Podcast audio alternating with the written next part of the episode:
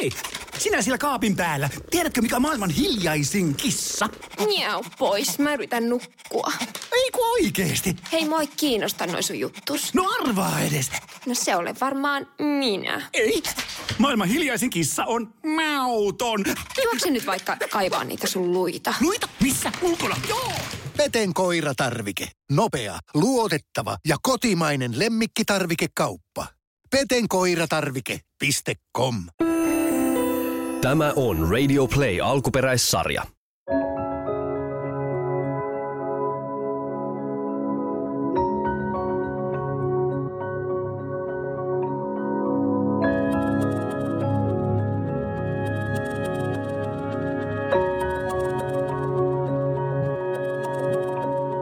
Voi että tätä rakasta työtä ja sytyttävää työtä ja kaikki ihmisyyden kerrokset läpäisevää työtä.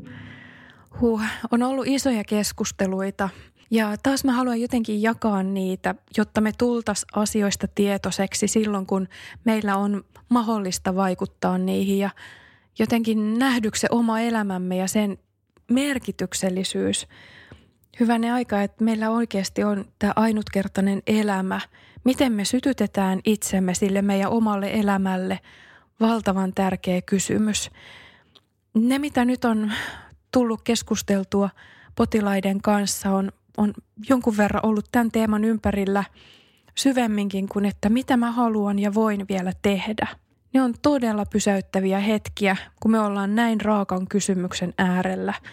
Ja mulla on hyvin se vielä se tietoisuus aina siitä, että kuka ihminen tulee. Jos hän on palliatiivisen hoidon varhaisemmassa vaiheessa, on vaikka kotihoidossa tai tulee jonkun järjestön kautta juttelemaan ja on tosiaan tämmöinen, että vielä on vaikka vuosia edessä, mutta silti se palliatiivinen hoito, tietoisuus siitä, että elämä on tosi rajallinen ja jonain päivänä ne hoitovaihtoehdot sairauteen loppuu. Ja silloin kun asetutaan miettimään, että mitä mä haluan vielä tehdä – niin kirjo on aika iso. Mutta sitten kun vaihdetaan saattohoitovaiheessa olevaan potilaaseen, joka esittää saman kysymyksen, mitä mä ainakin haluan vielä tehdä, ja jäljellä onkin vaikka se viikko tai kaksi, ne asiat muuttuu. Ja silti ne on aivan sen ihmisyyden ydintä ja ytimen äärellä olemista ja vielä niiden avainkokemuksien luomista ja, ja miettimistä. Välillä kun ollaan tilanteessa, että ei jakseta muuta – sen sairauden takia, kun olla vaan ja hengittää läpi yhden minuutin, läpi yhden tunnin tai läpi yhden päivän, niin on tosi tärkeää, että tämä kysymys, mitä mä jaksan ja haluan vielä tehdä, on siellä taustalla jossakin auttamassa jaksamaan ne vaikeimmat hetket läpi, kun vaikka se hoito aiheuttaa kipua ja väsymystä, toivottomuuttakin. Koska toivoahan meidän pitää myös luoda – juttelemalla ja, ja se toivo rakentuu aina vähän sen mukaan, että kuinka paljon sitä aikaa on edessä, vuosia vai, vai kuukausia vai viikkoja.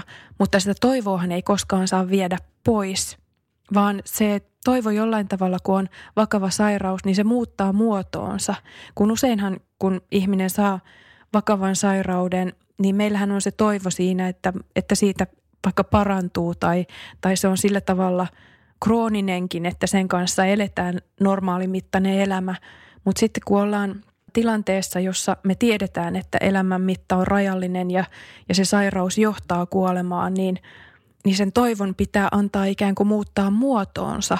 Se toivo voi olla siinä, että, että palliatiivista hoitoa saa koko ajan enenevästi, kun oireitakin tulee niin, että ne oireet ei vie koko elämän laatua, vaan sille elämälle jää tilaa sillä hyvällä oirehoidolla. Toivoa voi olla se, että voi olla läheisten kanssa hyvissä väleissä ja tekemisissä ja saa elää ihan normaalia elämää sen oman sairauden mahdollistamissa rajoissa. Uskaltaa tehdä asioita.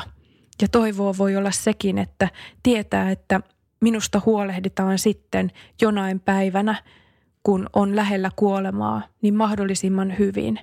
Ja tieto siitä, että kärsimys jonain päivänä sitten päättyy tai semmoista su- suurta kärsimystä ei esimerkiksi tuu tai ihmissuhteisiin liittyvän kärsimyksen ja luopumisen kanssa saa tukea ja rinnalla kulkemista.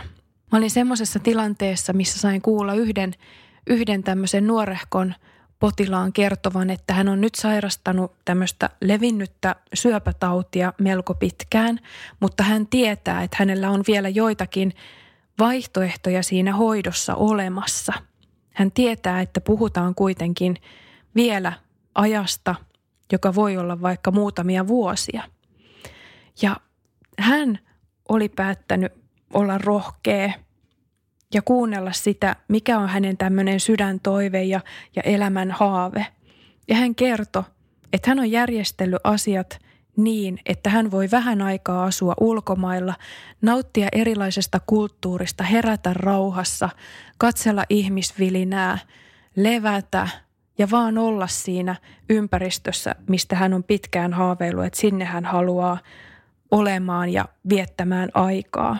Tämä tuntui tosi hyvältä, että hän, hän pystyi siihen ja uskalsi. Kaikilla ei ole mahdollisuutta, mutta, mutta se ei ole keltään pois, jos joku pystyy sen tekemään. Ja silloin kun pystyy tekemään jotain, niin voi miten tärkeä on, että sen askeleen tulee ottaneeksi. Musta hän sanoi jotenkin aika kauniisti, rohkeasti, voimakkaana ihmisenä kaiken sen herkkyyden ja rauhan ja kaiken toivon välimaastossa rakentuneena tämmöiset sanat, että mulla ei ole yhtään varaa jättää tätä haavetta toteuttamatta. Sen aika on nyt. Voi hyväne aika, mikä kysymys meille jokaiselle. Minkä aika on nyt sun elämässä? Mitä sä ainakin haluat vielä tehdä? Mikä on sulle tärkeää? Tämä on semmoinen ydinkysymys, minkä voisit kirjoittaa vaikka ylös – ja voisit sitä lähteä miettiin. Me puhutaan tässä kyllä nyt elämän merkityksellisyydestä ja mielekkyydestäkin. Se on, elämän merkityksellisyys on meidän psykologinen perustarve. Meidän pitää saada tuntea, että kaikella on jotain väliä. Olemassaololla on väliä, muilla ihmisillä on väliä, elämällä on väliä, huomisella on väliä. Me tempoillaan tässä nykymaailman ajassa vähän semmoisen merkityksellisyyden tunteen ja sitten näiden pikatyydytysten välillä. Jos me ajatellaan, että mikä on merkityksellistä, niin siellä on takana meidän hyveitä ja arvoja. Se voi olla, olla vaikka mitä tämmöistä, että mulle on tärkeää välittäminen ja sydämellisyys, muiden auttaminen, turvallisuus, rakkaus.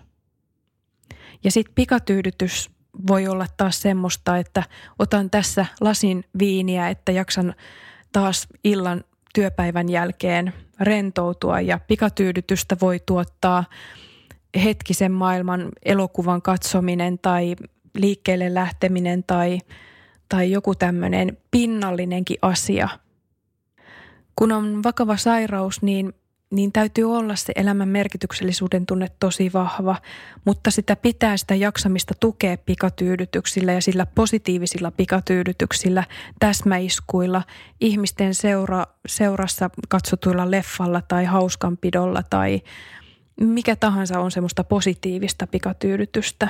Niillä mikrohetkillä me sitten annetaan tilaa myös sen merkityksellisyyden tunteen säilymiselle ja pinnalle tulemiselle – mutta mikä on sulle merkityksellistä? Sitä on tärkeää miettiä. Ihan aidosti. Ei tämä maailma ole enää kovien arvojen maailma. Ei tämä ole enää taloudellisen kasvun maailma, vaan tämä on todella semmoinen maailman muutoksen aika. Meidän on pakko hyväksyä, että itse asiassa pehmeinä arvoina nähdyt asiat onkin meille inhimillisesti tosi tärkeitä, koska ne liittyy meidän olemassaoloon, nähdyksi tulemiseen – ainakin ihmissuhteet on tosi tärkeitä. Mun mielestä merkityksellisyyden tunne syntyy vahvasti siitä, että me voidaan olla jollekin tärkeitä. Mä haluan kokea sen, että on jollekin tärkeä ja olla tietoinen siitä, että joku kantaa mua mielessään. Samalla tavalla kuin mä kannan rakkaimpian ja läheisiä ja tuttavia ja verkostoa ja vieraitakin ihmisiä – joita jollain tavalla pystyn välillä auttamaan, niin kannan heitä mielessäni. Me ollaan olemassa enemmän kuin me ollaan vuorovaikutuksessa toiseen ihmiseen. Ja osa meidän semmoista elämänlaatua on se, että joku näkee meidät.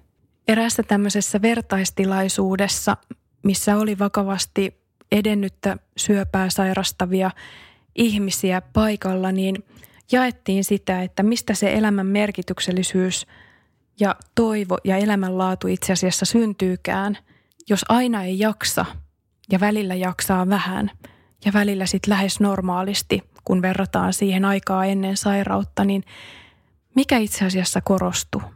Mun mielestä nämä asiat on semmosia, mitkä tuo mulle toivoa ja lohdutusta arkipäivänkin elämässä, intoa elää, voimaa, uskallusta ja sydänroihua. Kuunnelkaa nyt, ihan oikeasti. Voisiko nämä koskettaa meidän elämää tai voitaisiko me nähdä nämä asiat jo nyt? Mutta esimerkiksi tämä kalenterimerkinnät, jotka varattu vain omaan käyttöön VOK-merkintä kalenterissa. Silloin maistuu ainakin suklaa, sauna, ehkä hyvä viini ja ruokakin nam. Sitten he listas seuraaviakin asioita. Ystävät, kumppanikulta, meidän oma parisuhde, perhe. Kenen kanssa haluaisin hetkisen juuri nyt viettää? Sitä verkostoa on. Kulttuurielämyksiä Pestiksen kanssa. Elämänlaatua on kosketus, sellainen hyvä. Sitä tarvitsen ja läheisyyttä. Sitä, että joku katsoo kauniisti. Elämänlaatua on roppakaupalla hellyyttä ja kuhertelua sohvan nurkassa, hauskanpitoa, oman perheen läsnäoloa. Sitten myös laitto tämmöisiä asioita näkyville, kun että täytyy miettiä, mikä tuntuisi hyvältä tällä hetkellä, mikä liikunta tuntuisi hyvältä tällä hetkellä. Ei saa pakottaa itseensä orjallisesti johonkin, vaan myös kokeilla, voisiko joku tanssi tuntua ihanalta, ehkä hitaasti keinutellen, raikkaasti poppia tai lavatanssia. Vai tuntusko ehkä kävelylenkki hyvältä? Vai tuntusko että paras liikunta tänään olisi venyttely ja itsensä rakastaminen käymällä koko keho silitellen läpi. Voisiko muita aisteja hyödyntää, kuuntelisinko samalla musiikkia tai hiljaisuutta? Myös tämmöistä, kun luonto nostettiin paljon esiin. Luonto on tärkeä. Missä on aurinko? Siellä lähellä minä. Haluan olla ihan tseen, joten katselen vettä, merta, järveä – Ehkä meditoin mielessäni, ehkä en. Ehkä joogaan. Sitten he myös sanotti kauniisti tämmöisiä, että haluan myös oivaltaa ja uskaltaa, ottaa omaa aikaa, olla luova. Oh, käsitöitä ja ompelua se tyynnyttää. Haluan laulaa ja maalata, siivota. Haluan sisustaa kodin tiptopiksi. Aamulla kun herään, haluan katsoa yöpöydälle, jossa näkyy kukkien herkkää loistoa maljakossa.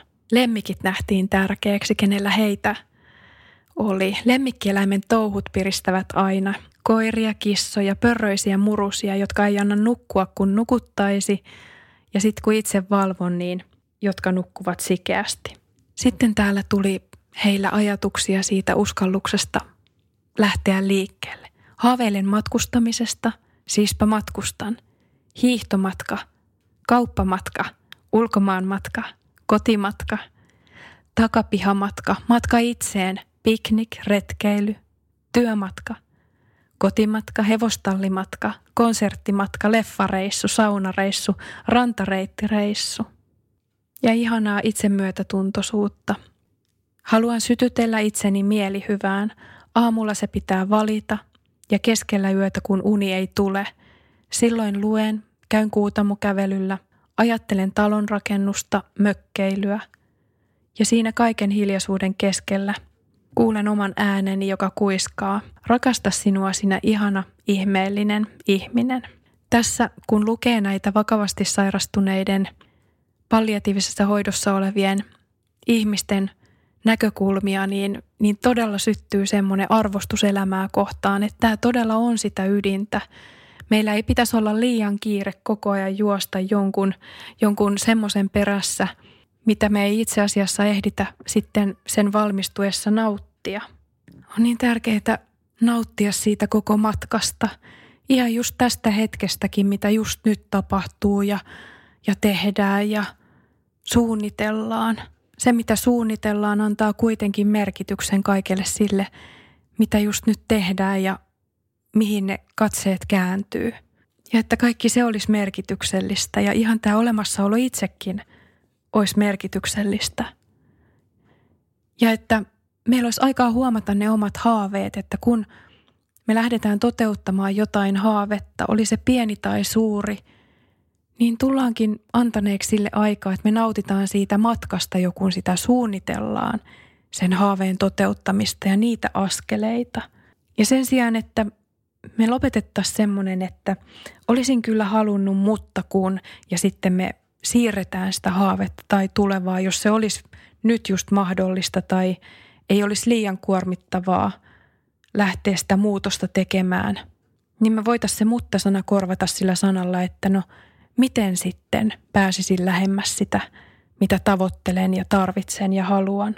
Se vaatii uskallusta, mutta aika paljonhan me ollaan sen äärellä, että halutaanko me antaa pelolle sitä valtaa.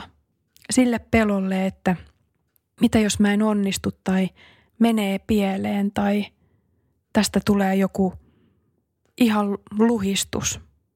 Me ei voida tietää sitä, mutta toisaalta me ei voida koskaan menettää enempää kuin mitä meillä nyt on, mutta me voidaan saada jotain ainutkertaista tilalle.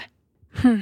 Nyt kun miettii näitä ajatuksia, niin pitääkö meidän oikeastaan elää niin kuin viimeistä päivää jo nyt? Ehkä sekin on raskas tapa elää se, että me elettäisiin kuin viimeistä päivää, koska silloin tuntuu, että tulisi aika paine tehdä kaikkia. Sen sijaan voitaisiko me, vaikka meillä olisi vaan hyvin vähän aikaa jäljellä, niin välillä elää niin kuin sitä aikaa olisi rajattomasti. Mistä me sitten sytyttäisi? Mikä mulle just nyt olisi sitten tärkeää? Ja sieltä ehkä löytyisi se sydämestä kumpuuva juttu tehdä niitä asioita. Näitä mä luulen oppineeni pitkään sairastaneiden kanssa juteltuani ja heidän kanssa paljon työtä tehneenä. Eletään niin kuin sitä aikaa vielä olisi. Ja sitähän on. Vuosia, kuukausia tai päiviä. Mutta kun ollaan saattohoitovaiheessa, ajalle käy siellä kummallinen ilmiö.